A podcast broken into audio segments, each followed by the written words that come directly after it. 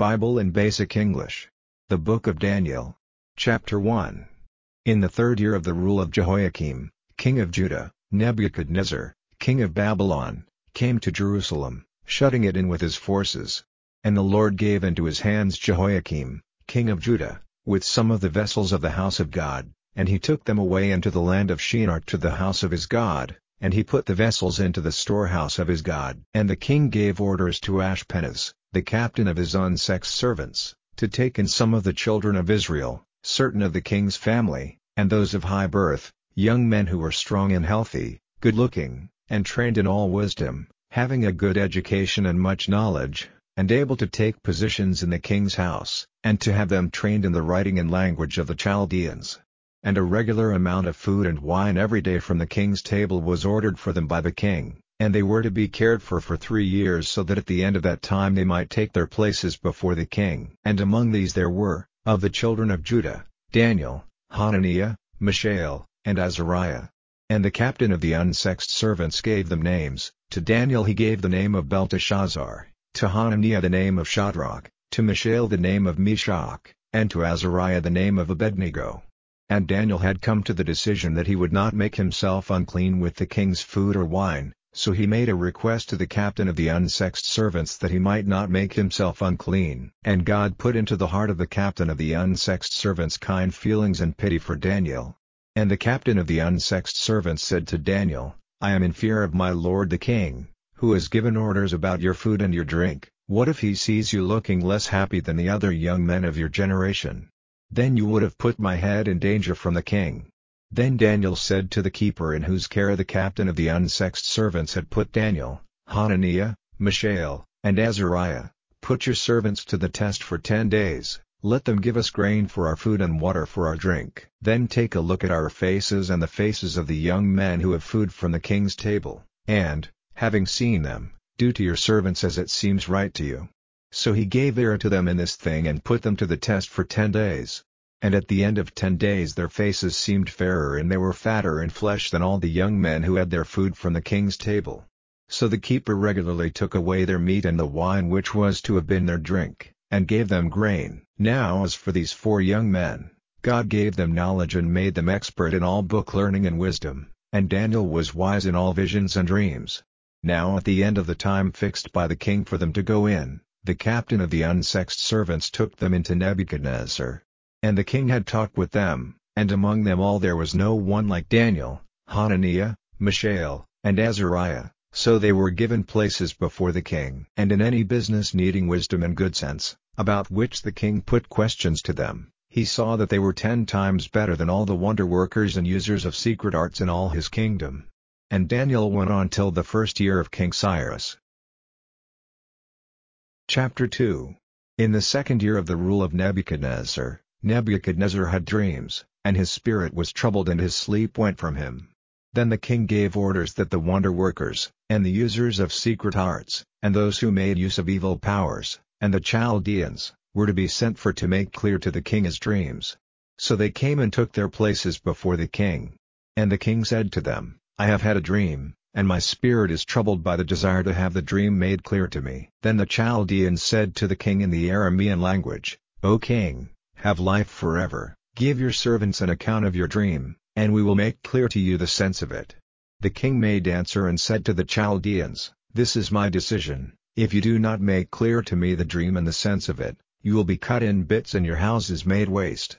But if you make clear the dream and the sense of it, you will have from me offerings and rewards and great honor, so make clear to me the dream and the sense of it. A second time they said in answer, Let the king give his servants an account of his dream, and we will make clear the sense. The king made answer and said, I am certain that you are attempting to get more time, because you see that my decision is fixed, that if you do not make my dream clear to me there is only one fate for you, for you have made ready false and evil words to say before me till the times are changed, so give me an account of the dream, and I will be certain that you are able to make the sense of it clear. Then the Chaldeans said to the king in answer, There is not a man on earth able to make clear the king's business, for no king, however great his power, has ever made such a request to any wonder-worker or user of secret arts or Chaldean. The king's request is a very hard one, and there is no other who is able to make it clear to the king, but the gods, whose living place is not with flesh.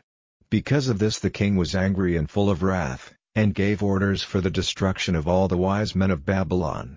So the order went out that the wise men were to be put to death, and they were looking for Daniel and his friends to put them to death. Then Daniel gave an answer with wisdom and good sense to Arioch, the captain of the king's armed men, who had gone out to put to death the wise men of Babylon. He made answer and said to Arioch, O captain of the king, why is the king's order so cruel? Then Arioch gave Daniel an account of the business. And Daniel went in and made a request to the king to give him time and he would make clear the sense of his dream to the king. And Daniel went to his house and gave his friends Hananiah, Mishael, and Azariah the news, so that they might make a request for the mercy of the God of heaven in the question of this secret, so that Daniel and his friends might not come to destruction with the rest of the wise men of Babylon. Then the secret was made clear to Daniel in a vision of the night. And Daniel gave blessing to the God of heaven. And Daniel said in answer, May the name of God be praised forever and ever, for wisdom and strength are his, by him times and years are changed,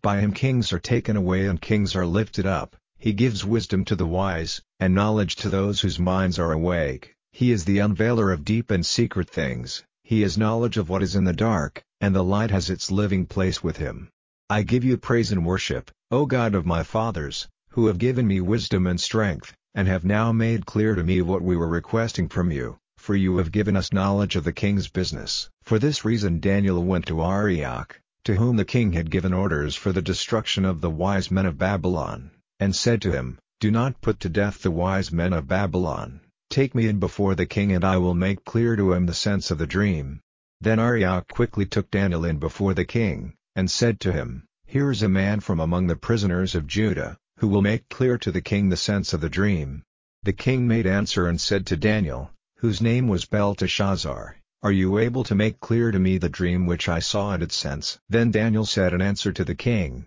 No wise men, or users of secret arts, or wonder workers, or readers of signs, are able to make clear to the king the secret he is searching for, but there is a God in heaven, the unveiler of secrets, and he has given to King Nebuchadnezzar knowledge of what will take place in the last days. Your dreams and the visions of your head on your bed are these, as for you, O king, the thoughts which came to you on your bed were of what will come about after this, and the unveiler of secrets has made clear to you what is to come. As for me, this secret is not made clear to me because of any wisdom which I have more than any living man, but in order that the sense of the dream may be made clear to the king, and that you may have knowledge of the thoughts of your heart.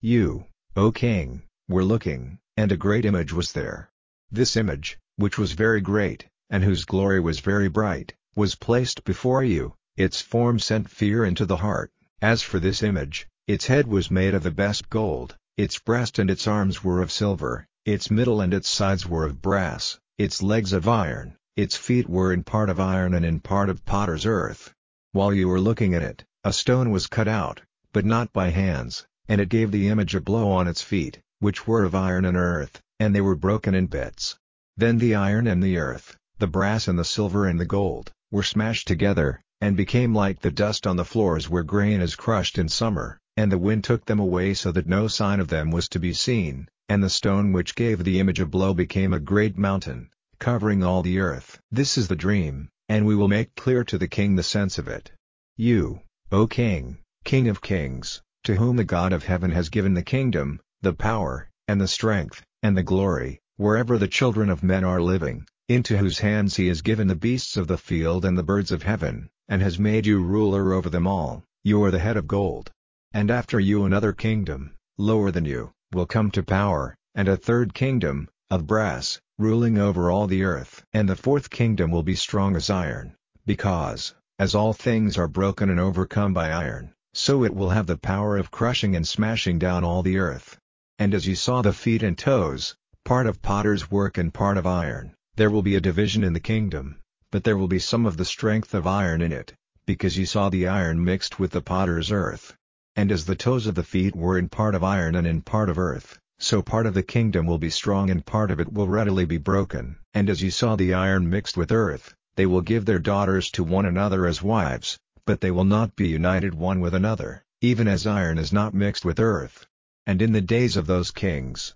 the God of heaven will put up a kingdom which will never come to destruction, and its power will never be given into the hands of another people, and all these kingdoms will be broken and overcome by it, but it will keep its place forever. Because you saw that a stone was cut out of the mountain without hands, and that by it the iron and the brass and the earth and the silver and the gold were broken to bits, a great God has given the king knowledge of what is to take place in the future, the dream is fixed, and its sense is certain. Then King Nebuchadnezzar, falling down on his face, gave worship to Daniel, and gave orders for an offering and spices to be given to him, and the king made answer to Daniel and said, Truly, your God is a God of gods and a Lord of kings, and an unveiler of secrets, for you have been able to make this secret clear. Then the king made Daniel great, and gave him offerings in great number, and made him ruler over all the land of Babylon, and chief over all the wise men of Babylon.